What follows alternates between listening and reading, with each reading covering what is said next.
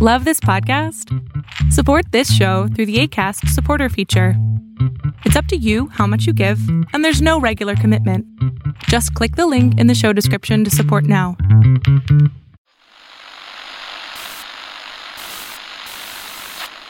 Nine, twelve, ten, twenty-eight, two, twenty-three. This is Deep State Radio, coming to you direct from our super secret studio in the third sub basement of the Ministry of Snark in Washington, D.C., and from other undisclosed locations across America and around the world. Hello, and welcome to another episode of Deep State Radio. I'm your host, David Rothkopf, coming to you from New York City, where we are waiting patiently for the first snow of the winter. Um, although by the end of this week, I'm told we will be inundated with snow, two, snow, two snowstorms coming.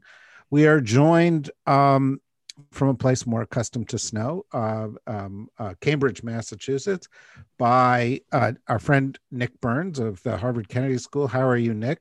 Very well, David. Nice to be with you. Um, uh, glad glad you could join us. And in Washington D.C., uh, we have uh, our, one of our regulars, Ed Luce of the Financial Times. Hi, Ed.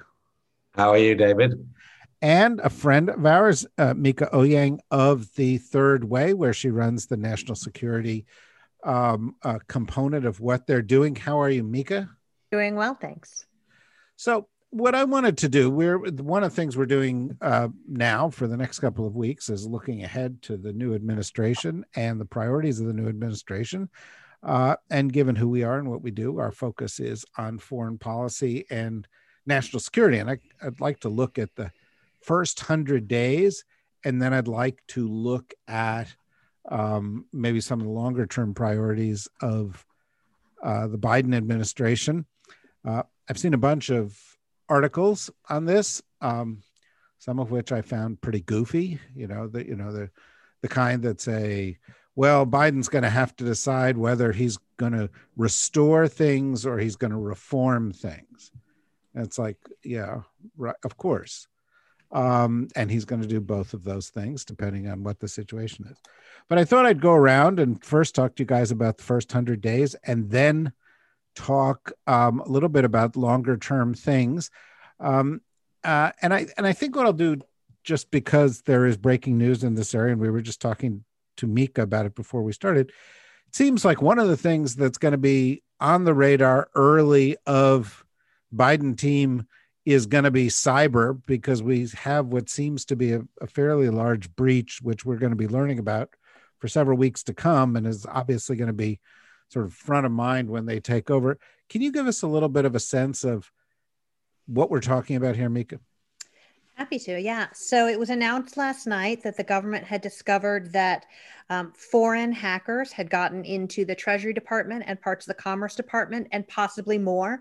They are in the middle of trying to do a damage assessment right now and try and figure out the extent of the problem, though the Secretary of State has been out there saying he definitely thinks it's the Russians. Um, there's some very sensitive information at Treasury that could have been compromised. We don't know exactly what happened, but this appears to be linked to a hack of a private cybersecurity company, FireEye, which had a whole bunch of tools that people use to get onto networks.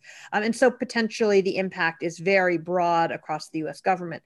Um, this comes at the same time as we have seen a wave of ransomware attacks across America where school districts in Baltimore and other places, hospitals in Vermont have been hit by these attacks that cripple these essential services and are impacting people's lives um, in potentially very dangerous ways. So while cybersecurity had not been one of the things that we'd expected to see for, uh, as a priority for this administration, it's a collateral impact from the pandemic and an ongoing threat, and it's something that they're definitely going to have to deal with um, over the first hundred days and probably throughout the administration. Yeah, no doubt. Now, Nick, you're one of the country's most distinguished diplomats, and I know that uh, folks in the Biden team have uh, been consulting with you. You've been part of that uh, team. Um, uh, I, I, suspect you know cyber was among the hundred days priorities. What would you say? You know, going in um, is the um, the to do list for the Biden team, and in in the first few weeks of the administration? Well, David, thank you. Um, I think the home front has to be the priority. Even if you're thinking of foreign and, and, and, and defense policy, dealing with the pandemic at home, taking measures to try to restore growth eventually to the economy, dealing with race. Uh, a country can't be effective in its foreign and defense policy if it's fundamentally divided and reeling at home. And my sense is that that's the right place for an American president to be putting uh, his initial efforts. On foreign policy, obviously, I think President elect Biden has been very clear. Um, we're going to go back into the World Health Organization on January 20th. And that's where we should be to be working globally to support what we need to do here at home on the pandemic. Uh, I think you'll see a much more active uh, Biden administration trying to work internationally on the recession through the G20. And certainly the appointment of John Kerry, I think, is very significant on climate change. And Pre- President-elect Biden's been, been equally clear that we'll return to the Paris Climate Change Agreement, uh, where, which we never should have left. And, and we'll get back in the fight in a big way not just through what uh, John Kerry will do, which will be considerable in my judgment, but in terms of how to return to growth in part through green technologies. And so um, to me, that's the opening moves that the, the new team is already signaling. In addition, David, two more things. Uh, this team really prizes allies, and Americans should prize our allies. So Joe Biden has been for decades a strong supporter of NATO, also of the European Union and our strategic relationship with it, with our East Asian allies. And uh, President Trump was at best ambivalent, but more often hostile to these alliances, which hurt us badly and weakened us over the last four years. And there's going to be a big decision that has to be made. Uh, the president, the new president and Congress, what do we do about Afghanistan? Do we continue these talks uh, that Zal Khalilzad has been running for the United States, very fine negotiator? Do we seek to leave on what terms? Uh, this is going to be a very, very consequential opening couple of months for the new team. Let me ask you a very quick follow up question there. There was some uh, reporting today out of Iran that the Iranians would accept um, the U.S. rejoining JCPOA, something else that this administration has been talking about. What are your expectations there? Well, I think uh, Joe Biden was clear in the campaign trail that the United States ought to try to go back uh, to a nuclear agreement with Iran. That would mean reconstituting, David, you'll remember, Britain, France, Germany, Russia, China, the United States, all on one side of the table. Uh, that group was put together way back in 2005. Can you put that group back together again? The wild card being the Chinese and the Russians. Will they be, uh, will they be pulling on the same oar? Uh, the idea of going back and ask and demanding that the Iranians um, uh, agree to the limits on their plutonium and uranium programs uh, from 2015 makes sense. The Iranians, of course, have already violated that agreement. Uh, they're now producing enough low enriched uranium that eventually could turn into two nuclear bombs if they chose to go in that direction. So you've got to get them to stand down. But there's also the very complicated but important issues of Iran's ballistic missiles and Iran's cruise missiles that are a real danger to everybody uh, in the Middle East, to Israel, to the Sunni states, to American forces, to the Europeans. And so, how do you bring those in? Do you make them part of the agreement? Do you have side agreements? This is not going to be easy. This is going to be difficult. And you're dealing with a divided Iranian government, too between those who might want to make a deal, like uh, Foreign Minister Javad Zarif, and those in the Revolutionary Guards that aren't thinking too kindly, that never think kindly about the United States, but particularly uh, after the um, after the um, the murder of Soleimani back in January, uh, have it out for the United States. I think this is going to be tough, but it, you need to take it on. So, Ed, you know, one of the things that the world is doing right now is trying to anticipate not only what the tenor of these first 100 days will be and what the priorities will be, but how it will be different from uh, Trump. One of the ways that they will do it is one of the ways that Washington insiders do it, and that is uh, looking at the team. Uh, and when you look at the Trump national security team, there are a bunch of familiar names. Uh, uh, Jake Sullivan, the incoming national security advisor, was involved in that Iran deal and and and shaping it from the beginning. Tony Blinken has uh, been at uh, Biden's side for a long time. Will now be the Secretary of State. Um, Avril uh, Haines o- over at the as director of national intelligence uh, was the deputy national security advisor uh, for some period of time as part of that Obama team. Um, uh, Lloyd Austin was in the military for a lot of this, but but Biden has known him for a long time. When you look at this team, what does it tell you about what Biden priorities will be? It's, it's a good question. I mean, if you look at Blinken, uh, Tony Blinken, I think you probably put a bit more of an accent on the restorationist. And if you look at Jake Sullivan, you'd probably put a bit more of an accent on, uh, you know, the sort of reinventing um, or, or, new strategic vision side of things. In practice, that might not sort of amount to, to much. The, the, the only question mark in the bunch of names that you've uh, those sort of names at the forefront you've just mentioned, I would have is over the wisdom of the Lloyd Austin um, nomination. Um, because I, I do think the Civ Mil um, divide and, and the law um, having to be waived um, on uh, General Austin's behalf is going to provoke a fight that Biden didn't need to have. Um, there were a number of other people who could have been nominated. Um, and I mean Jeh Johnson, for example. Um, uh, Michelle Flournoy, I, I understand, might have provoked fights with the left. It might have been seen as the blob sort of coming back in. Um, there might be personal stuff between Biden and Flournoy dating from the debates over Afghanistan surges and Libya um, uh, interventions and so on. Um, but so the overall impression, and Avril Haines, of course, is very widely respected. The overall impression I get is of a very experienced, sort of steady bunch of people with whom Biden is close. And I think that's important. Um, I think that they're experienced. I, I, have maybe putting a bit too much hope on Jake um, in some thinking out of the box. I do think we need some um, um new strategic uh, understanding of, of the world we're in, which is different even than the world that Vice President Biden was in four years ago. Um, it's changed a lot. And um, some of the stuff that Jake has uh, talked about and written about, such as you know foreign policy for the middle class or a post neoliberal American sort of presence on the world stage, is I think potentially very important and very interesting. I'm also very interested in industrial policy, which is where foreign policy, because of the China related nature of it, because where foreign policy and economics might meet. And it's where some Republicans might possibly be persuadable um, to vote for, for spending, like Marco Rubio, um, for spending, um, for research and development spending. Um, so I'm, I'm, I think it's a pretty impressive team. I'm, you know, I have, I have no um, cantankerous sentiments to share with you well, we're disappointed. We look forward to your cantankerous uh, sentiments on a regular basis. Um, Mieke, one thing that you won't fee- see with this group that we've seen in past administrations, including the Obama administration, is a big learning curve.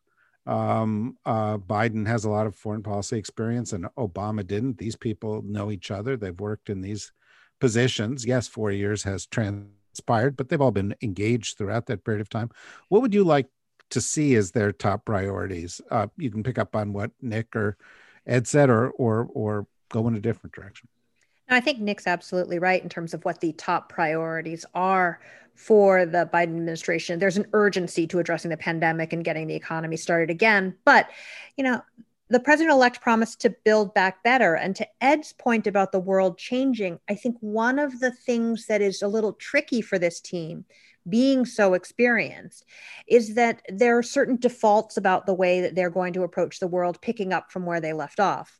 But the world has, in fact, changed. And there are some big fundamental assumptions that are different now than the last time they took power. It's not just that the ground has shifted on JCPOA, but we've seen a resurgence of assertions of European sovereignty in the digital space and in other places that's different than where they were before. Um, we are now in a post post 9 11 world where terrorism does not provoke the same urgency and priority for funding and attention that it did when they were last in government. Um, there are these big fundamental questions about whether or not America can be trusted to keep its word over the long term, given the way the Trump administration has broken agreements and then the Biden administration will step back into them. As we negotiate with foreign partners, how do we say to people, yes, this is not just an agreement while I sit in the White House, but this is an agreement that America makes with the rest of the world. And I think that that's actually a very challenging place to be in if we're not healing internally. So I do think that there's a lot that the Biden team has to work on that's immediate, but there are some of these bigger fundamental assumptions that I think they have to sh- uh, shake their thinking on and shift the way that they approach some things. Otherwise, the changes that they bring will not, in fact, be lasting, but will be ephemeral to the administration. You know, Nick, among the things that have changed in the past four years is um, our capacity. Uh, the State Department uh, saw a lot of uh, people leaving, demoralization, um, shifts in, in traditional missions. Um, we've seen similar uh, problems within the intelligence community. Um, you've, you know, you were a career diplomat. You were the Undersecretary of State uh, for Political Affairs. You understand well uh, how important um, diplomats and diplomacy are to all of this the, the the the the, the, you know the ability to work these issues day in and day out um, how urgent uh, is the need to begin repair and rebuilding work inside the institutions? Oh, I think it's one of the first order priorities, David, for the new president and the new, and the new team. If you think of the the attacks that Donald Trump launched on the Justice Department, on the CIA, on the FBI, on the State Department, it goes on and on. We've never had a president essentially try to weaken the institutions, the nonpartisan institutions uh, of the federal government, but he's done it. State is in um, very poor shape. Uh, you've you've seen an exodus of senior level, mid level, and junior officers. You've seen a failure of trying to create a diverse workforce. There is no diversity right now. The entire leadership of the State Department right, right now is white male, and you can't have that in, in the 21st century. You can't have a high performing institution that isn't listening to people uh, from different groups, both in terms of age and gender and race and ethnicity. And, and I think, you know, um, the, the Trump administration is the first administration in a century not to have put foreign service officers into the front lines uh, of the of the policymakers in the State Department. The assistant secretaries of state, there are 23 uh, of them, are the ambassadorial level line managers. Not a single one of them is a career foreign service or senior uh, civil service official for the first time in 100 years. This has never happened before. You've seen a politicization of the State Department by the Trump administration, which is, um, it goes well beyond anything any prior Republican or Democratic administration has done. It goes on and on. We've just issued, David, a Harvard uh, Kennedy School report, two years in the making, 10 big recommendations to reinvent the State Department. You really need to do that for all of these federal government agencies. So I think where can, Biden, where can people find that report if they want to read it? They can find it on the Harvard Kennedy School website. Um, and um, I'd be happy to talk to anybody who's interested about it. Um, I think President-elect Biden is obviously conscious of this because he really deeply understands the federal government because of his years in not just as vice president but in the Senate.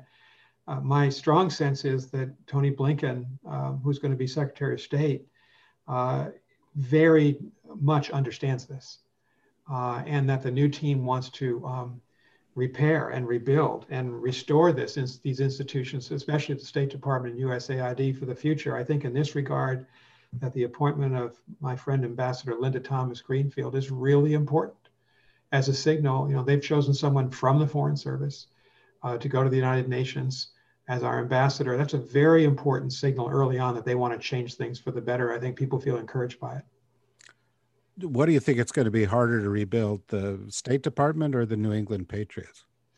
Uh, well, I think this, you know, despite my our, our joint uh, faith in the Patriots, David, um, I think State Department is probably more important in the cosmic realm. You did. And put the hmm. attention there. Let Bill Belichick give him three years. The Patriots were back in the Super Bowl. Yeah, well, now now that Bill Belichick was named to the President's Council on Physical Fitness just the other day, um, I'm afraid I'm going to have to change my views on these subjects. But um, Ed, you know, one of the things that's implicit in what um, Nick was talking about here, there is a critique of the Biden administration, and maybe it goes to some extent to this reform restoration issue. But the average age of the cabinet is 63.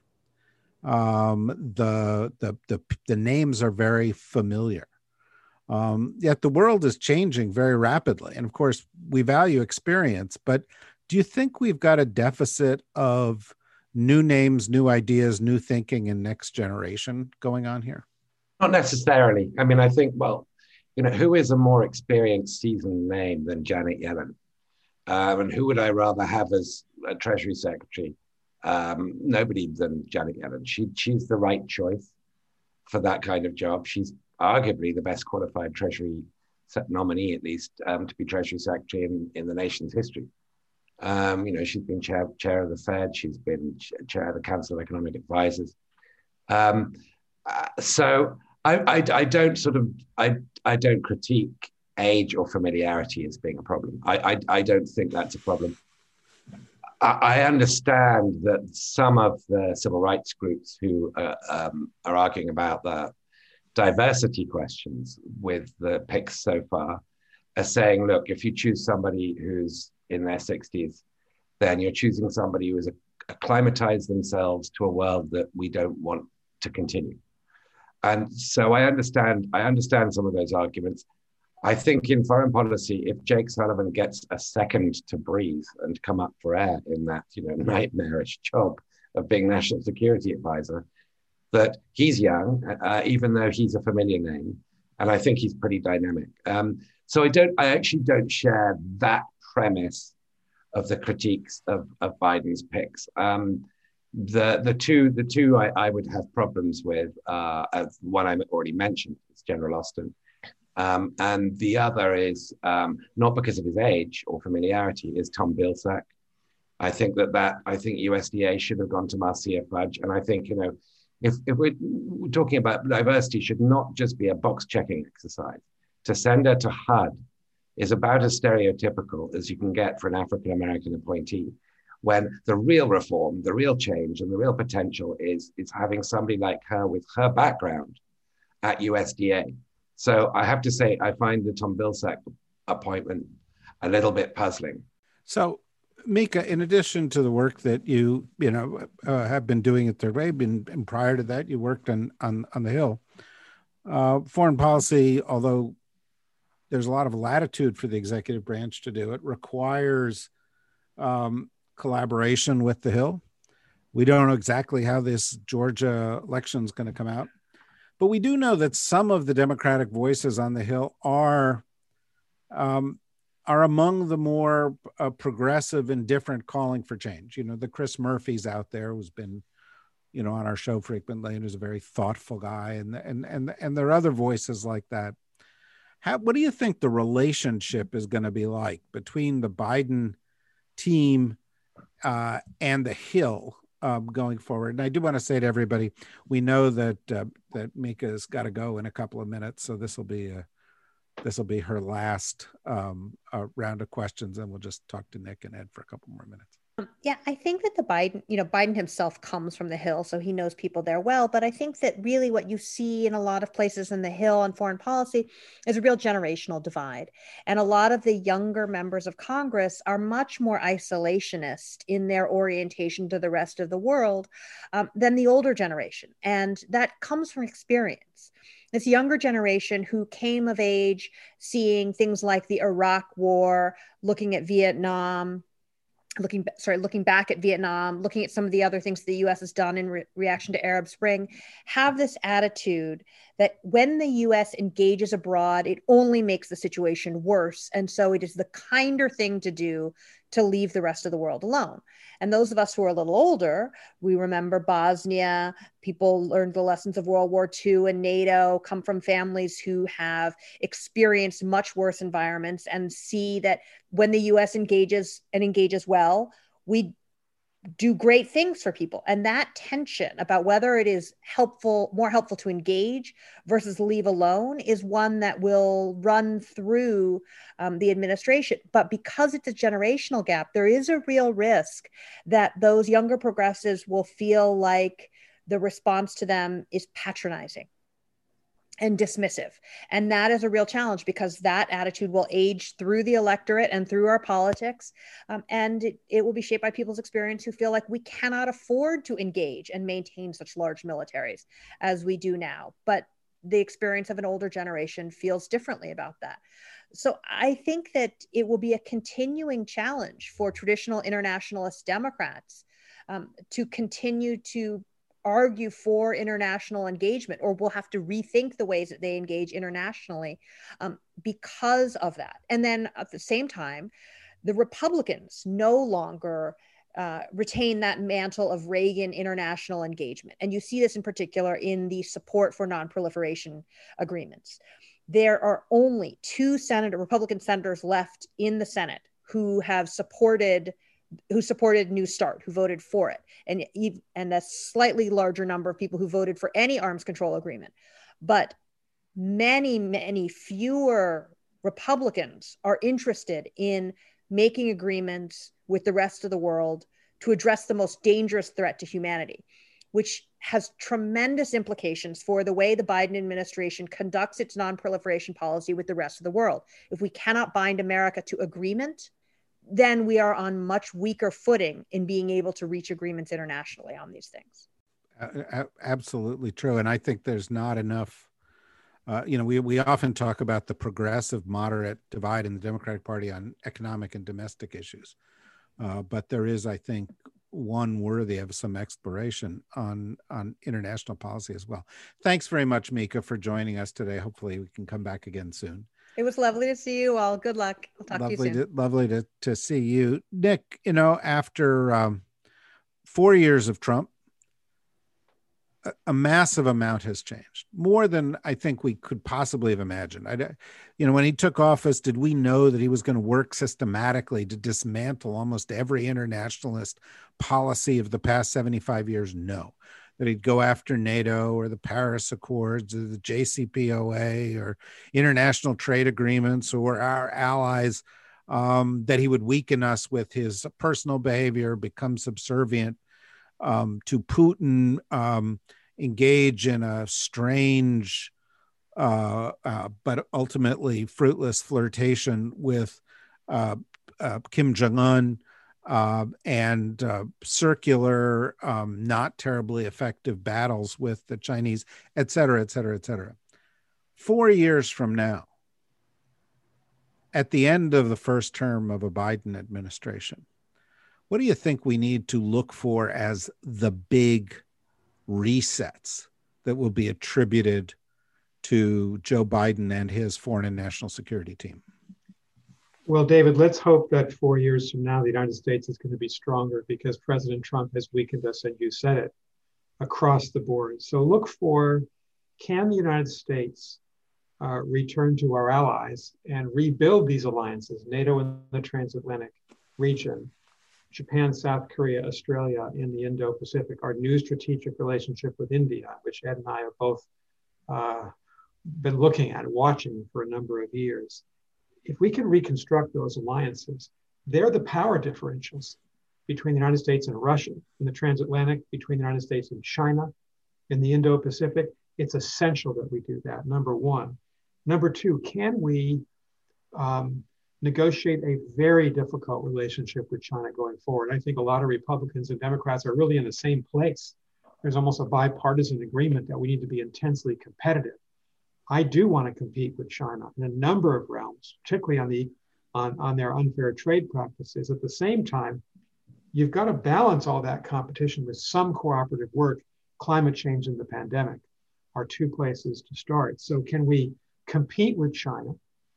And can we defend ourselves from the worst excesses of what the Chinese are doing and yet not end up in a, um, a spiral of competition that could lead to unintended conflict. That's a heavy thought, but that could happen if we're not sophisticated in our approach to China. And third, um, David, we need to move forward much faster on climate change. The one thing I'll say for the millennial generation, we were just talking about younger Democrats, is as I teach uh, those, those people, is uh, they are absolutely committed to action on climate change as a generation. And uh, they're right about that. And so Joe Biden, John Kerry, Tony Blinken. This is going to be very important for us to put our best foot forward. I would hope that there be some kind of bipartisan support for a long-term reengineering of the American economy. That has to happen, but that's another indicator. Four years from now, will we be there? And I think most of all, David, four years from now, will the pandemic just be a really bad memory? Will we be fully behind it? Let's hope so. Let's expect so, but you never know.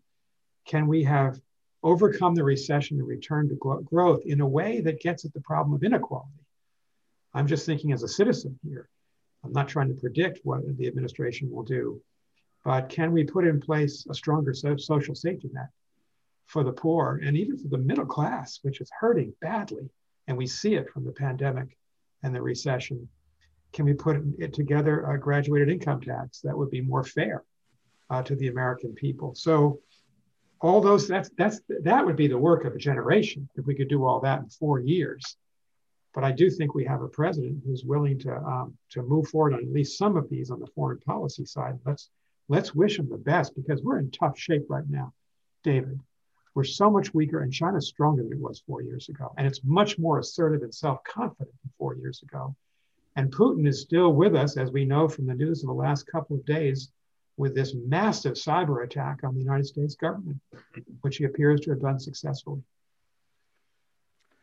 Um, you know, I'm very heartened to hear the focus of of what you're talking about, Nick, because I do think ultimately strength in foreign policy begins with strength at home. And you know, George Kennan in the Long Telegram ends by saying, "This is how we defeat the Russians. We take care of business at home. We set an example to the world, and we have been." Um, uh, doing the opposite for the past four years. It's it's it's very very clear.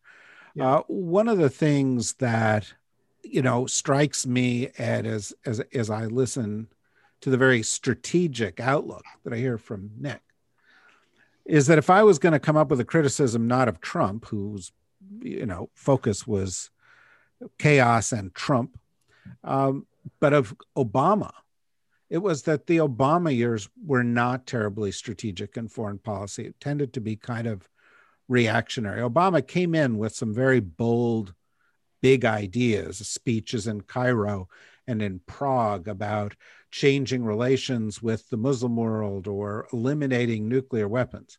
But once things happened, we started getting down in the weeds, become a little cautious sort of lost any kind of strategic coherence in the Middle East and elsewhere. What are the lessons you think Joe Biden needs to learn from the Obama years that make Biden foreign policy better, stronger, and more appropriate to the times than an Obama foreign policy? That's a very good question. Um, as you know, in the last um, 24 hours, um, John le Carre um, sadly passed away, one of my favorite writers. Um, and he had a great post Cold War novel, The Constant Gardener. Um, and I think, you know, that was lacking, the constant gardening from Obama's approach to foreign policy. Um, I, I, think Biden is has far more appetite for dealing with people and their imperfections and their idiosyncrasies and that actually this is an important part of, of foreign policy um, is relationships.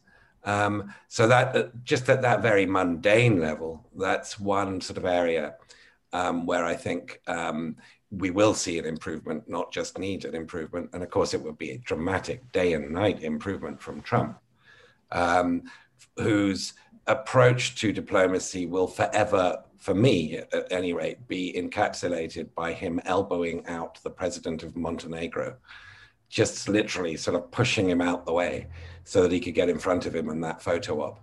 Um, but I think Obama, at a more deeper level, lacked a strategic worldview. Um, I know that his defenders would say, well, look, he had the pivot to Asia. But before the pivot to Asia, he tried G2, and I was, as, as a journalist, actually, I was on that trip to China, November 2009 ish. Um, and um, he turned up, you know, with Robert Gibbs and David Axelrod and, and Valerie Jarrett and people like that. He turned up really with the domestic crew and he approached the trip like that. And it ended up being a bit of a disaster, or not a disaster, but it wasn't a good visit. And the Chinese went out of their way to sort of uh, humiliate him and snub him. And then he switches to the pivot to Asia. But other than sort of shifting a bit of hardware from the Atlantic to the Pacific, it wasn't really a joined up view of the world. And he didn't really follow up in a sustained way that such bold initiatives need. Biden's going to be, I think, more strategic. Um, I mean, I'd be very interested to hear Nick's point of view about the summit of democracy that um, that Biden wants to hold, and in particular, I'd be keen to hear Nick's view about um, what role India plays in this summit of democracy, given that um, India is becoming less of a democracy every day, um, and that it's the world's largest illiberal democracy, arguably, and that that is a real concern. If the whole point of this summit of democracy is you're gathering people who aren't China, well, then India is the most important not China country in the world. But its qualifications for being a liberal democracy are getting more tenuous over time. That, you know, given Nick's wonderful role negotiating the 123 agreement and selling it, helping to sell it to Congress with, uh, I believe, Nick, you can correct me, the help there of then Senator Biden to get that bill passed. Um, I'd be fascinated to hear how Biden would resolve those contradictions. It's it's interesting, I, Nick. I, am going to give you the last word here because Ed's posed two questions for you, and I want to pose the same question also to you, which is, how do you think a Biden administration may be different uh, from an Obama administration? Well, I think it takes place at a different time. That's not a. I'm not trying to avoid your question, but the the situation we're in right now, in the late autumn of 2020, is so much more problematic for the United States than when President Obama took over. Now, he faced huge challenge in the Great Recession, but we were a strong country. We were a self confident country. We had firm alliances. We didn't have the crisis with China that we do now. And so I think that I think President Biden will take office very experienced, probably the most experienced president we've had in foreign policy, along with George H.W. Bush in American history and good for us because we are facing so many challenges. I think the core of it is the democracies are lacking self confidence in leadership. The self confidence and strategic direction are right now, where do we see it? We see it with Xi Jinping pushing out against the Indians in the South and East China Sea, against the United States. Putin still using his hybrid cyber manipulation to try to weaken us from within. Inside the citadel of NATO, you have Viktor Orban in Hungary and the Polish government and the Turkish government, all semi authoritarian or fully authoritarian countries. And so I think that Joe Biden's idea of a summit of democracies is the right one. We haven't seen the definition yet. We'll have to see what they want to do with it and who they invite, which is going to be an interesting uh, choice in itself. But I think that Joe Biden's right to say that the democratic world needs to get its game back and needs to get its self confidence back. And the only country in the world that can do that is, is the United States. If we're back at the leadership table, which is what he, he wants to do, India is going to be a big part of this. There's no question about it. Uh, right now, uh, one thing to watch, we haven't talked about it yet, is the emergence of the Quad in East Asia, the United States, Japan, Australia, and India, as a loose group of democratic countries, not a fully, not a treaty organization, but a partnership designed to limit China's military ambitions in the, um, the Bay of Bengal, the Western Pacific, the Indian Ocean. Um, and uh, India is a confirmed member of that club now because of what happened on the border, the Himalayan border with China this past summer, the Chinese picking a fight with the Indians. Ed's right. Uh, there's a difficult time in India. Uh, growth is, has, has dropped precipitously. This is an economy that used to be growing at seven to eight percent per year, which is now down ed to um, anemic growth at best. There are problems um, in the country because this huge Muslim minority now feels like uh, it, it is second class uh, because of the rise of the BJP and its Hindu um, uh, nationalism, if you will. This is a complicated country, but it's one that the United States has to fully, fully work with because of the priority of trying to limit China and Ed is right to say that when after we negotiated the uh, civil nuclear agreement with India that really broke open the relationship towards a big strategic relationship back in 2007 and 8, we had to have two votes in the US Senate to change US law to take the sanctions off India. And the person who led it was a Democrat named Joe Biden, chairman of the Foreign Relations Committee, who was fully invested in the strategic importance of India at that time. And I didn't have a better I, I, didn't have greater support in the Hill than anyone uh, except for Joe Biden. And so I'm grateful to him to, uh, to this day because that allowed us to build the military and economic relationship that we have with India. It is a um, complex partnership, but it's a vital one for the U.S.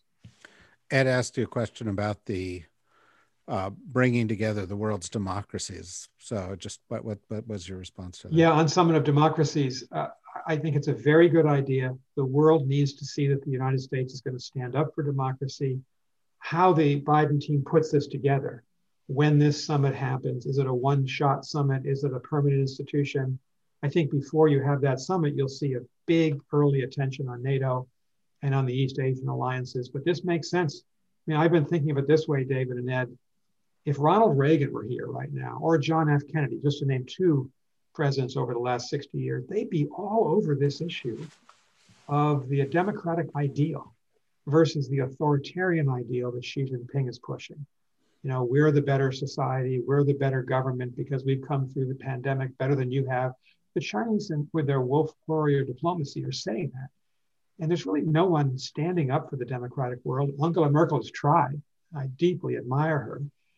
Um, but Germany can't take the place of the United States. And what the world has seen as an American president cavort with the authoritarian leaders. You began the program that way, David. Trump with Kim, Trump with Xi, Trump with Orban, Trump with Putin. And uh, Joe Biden's not going to be cavorting with dictators.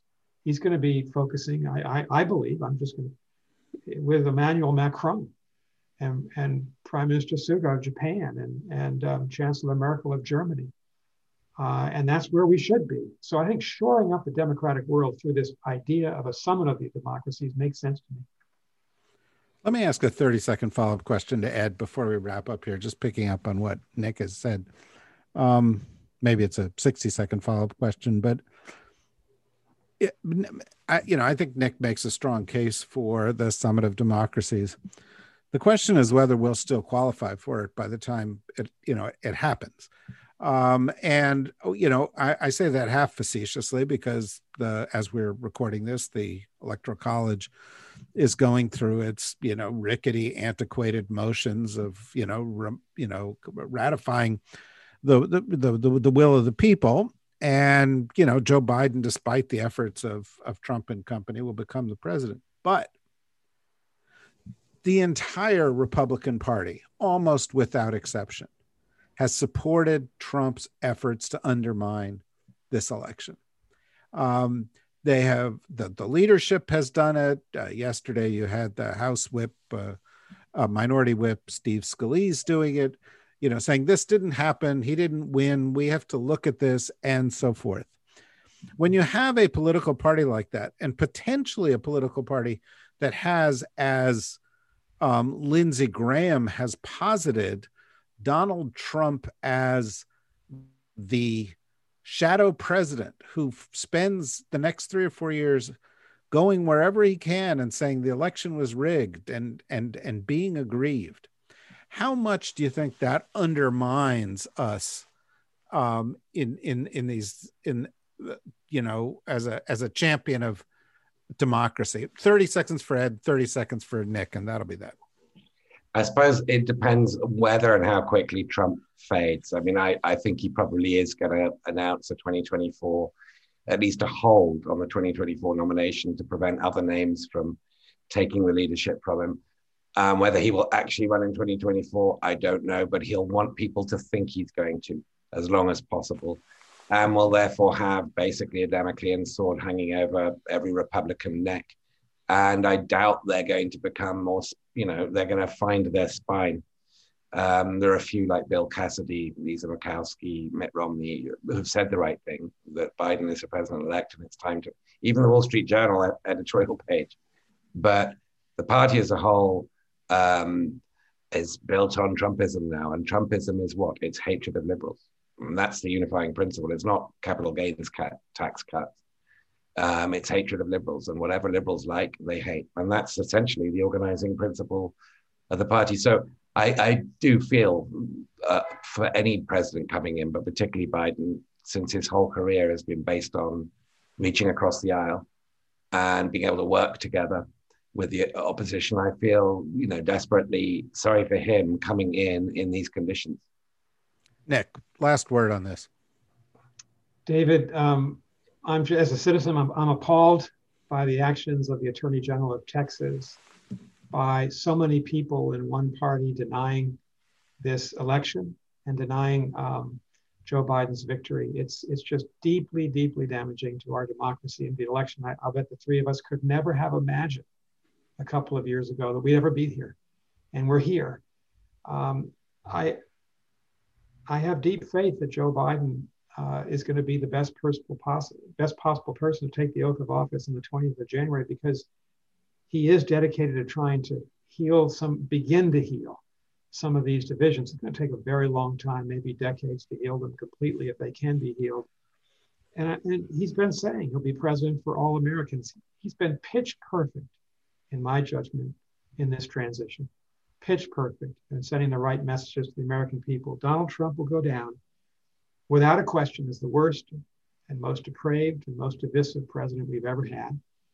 I think in a very short time, once he uh, leaves the stage, people will regret having supported him. Many people will. I just have to hope that's going to be true because uh, that's I, I, believe that will be true, and that's the way to begin the healing process that we all need. And just to complete the circle, we do need bipartisanship to pass major legislation on the economy and certainly bipartisanship in foreign policy. So I think President-elect Biden's right to think that you know you've got to apply some attention there and hope that you can build some of those ties uh, on key votes. Yeah, totally agree with you. You know, there are a lot of people out there who think that Joe Biden's um, uh, regular recitation about his commitment to bipartisanship is naive and old fashioned. And actually, it's extremely bold. It is the only thing that will make the government of the United States work again and be uh, legitimate. And uh, I think that uh, you're also exactly right. Uh, this has been the most extraordinary transition period we've ever seen where one party was actively trying to undermine democracy while tens of thousands of Americans were dying every week and the economy was in deep, deep trouble. Um, and it would have been very easy for an incoming administration to strike a wrong note, to be erratic. And from the moment that Joe Biden was elected, through each of his appointments, through each and every day, he did not get flustered. He did not get distracted. He did not let Donald Trump set the tone of this transition.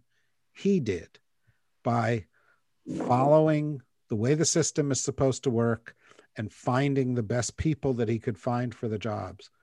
Uh, and I've said it here before. I think that this team coming in, and I'm sure there will be flaws and problems in it. But I think this team coming in right now is the strongest one that I've seen. And I arrived in Washington 27 years ago, um, coming in uh, in terms of the quality of the minds, the experience, the chemistry between the people, the things that I've written about as being essential to making government work.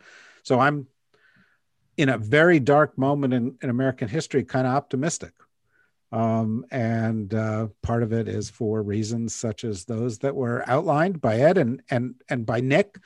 Um, uh, it's always good to have you here, Nick, because I really think that the big picture you are providing and the insights you're providing, which I know you're providing to that team, are so important. So thank you very, very much. Uh, thanks to everybody for listening. Uh, uh, try and uh, tune in later in the week. We've got a couple of special um, um, podcasts. We've got one on, coming on Wednesday with the former National Security Advisor, uh, Tom Donilon. We've got uh, uh, uh, uh a couple members of Congress coming in on the Thursday podcast and uh, and so forth. So stay with us and stay healthy. Bye bye.